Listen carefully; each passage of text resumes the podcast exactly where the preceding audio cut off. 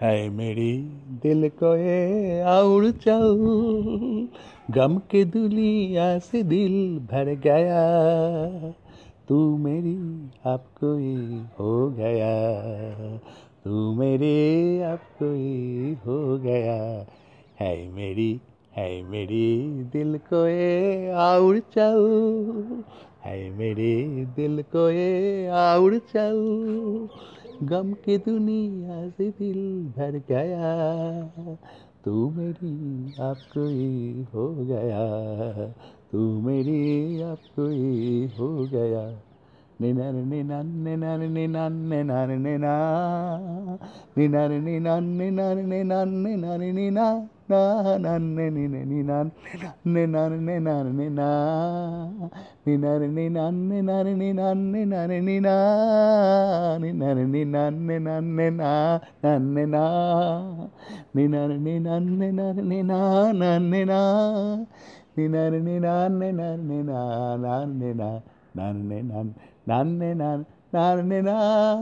गम के दुनिया से दिल भर गया तू मेरी आप कोई हो गया है मेरी दिल को ये और चल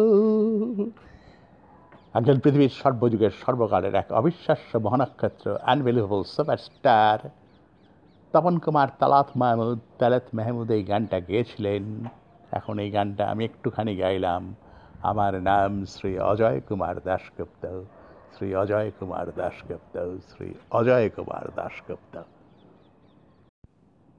চোখের আর এক নাম নয়ন কেন? চোখের আর এক নাম নয়ন কেন? জেনেছি তোমার চোখে দু চোখ রেখে। প্রেমের আর এক নাম মরণ কেন? প্রেমের আর এক নাম মরণ কেন? জেনেছি তোমার প্রেমে বিভোর থেকে। চোখের আর এক নাম নয়ন কেন? চোখের আর এক নাম নয়ন কেন? জেনেছি তোমার চোখে দু চোখ রেখে। প্রেমের আর এক নাম মরণ কেন? জেনেছি তোমার প্রেমে বিভোর থেকে। চোখের আর এক নাম নয়ন কেন?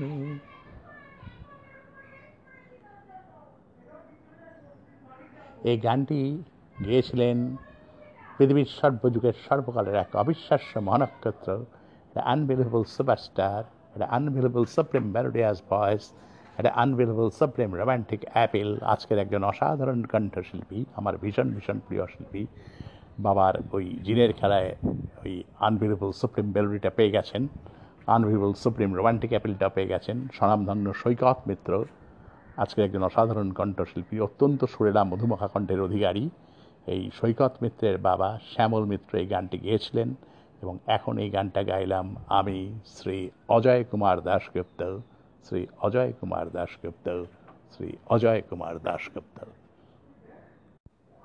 আবার শুরু করলাম। মাইকেল মধুসূদন দত্ত, ইংরেজিতে যে চিঠিগুলো লিখেছিলেন, সেই চিঠিগুলো উনি কাকে কাকে লিখেছিলেন? এক নম্বর, পৃথিবীর সর্বকাল, সর্বযুগের সর্বকালের যাকে শ্রেষ্ঠ মহামানব আমরা মনে করি, সেই প্রাতঃস্মরণীয় মহামানব পণ্ডিত ঈশ্বরচন্দ্র বিদ্যাসাগরকে লেখা ইংরেজিতে তার চিঠি আছে। পণ্ডিচারী শ্রী অরবিন্দের দাদু, শ্রী অরবিন্দের মার বাবা, একজন বিখ্যাত বাঙালি মনীষী, বোড়ালে যার বাড়ি ছিল, ঋষি রাজনারায়ণ বসুকে লেখা চিঠি আছে।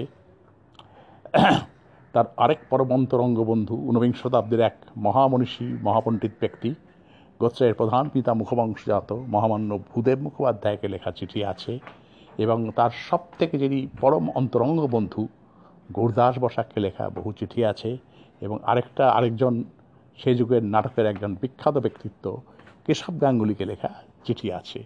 অর্থাৎ এক নম্বর বিদ্যাসাগর, পণ্ডিত ঈশ্বরচন্দ্র বিদ্যাসাগর দ্বিতীয়জন হলেন ঋষি রাজনারায়ণ বসু অরবিন্দের দাদু তৃতীয়জন হলেন মহামান্য ভূদেব মুখোপাধ্যায়, চতুর্থ জন হলেন গৌর, মহামান্য গৌরদাস বসাক এবং শেষ জন হলেন একজন, নাটকের একজন বিশিষ্ট ব্যক্তিত্ব সেই যুগে কেশব গাঙ্গুলি।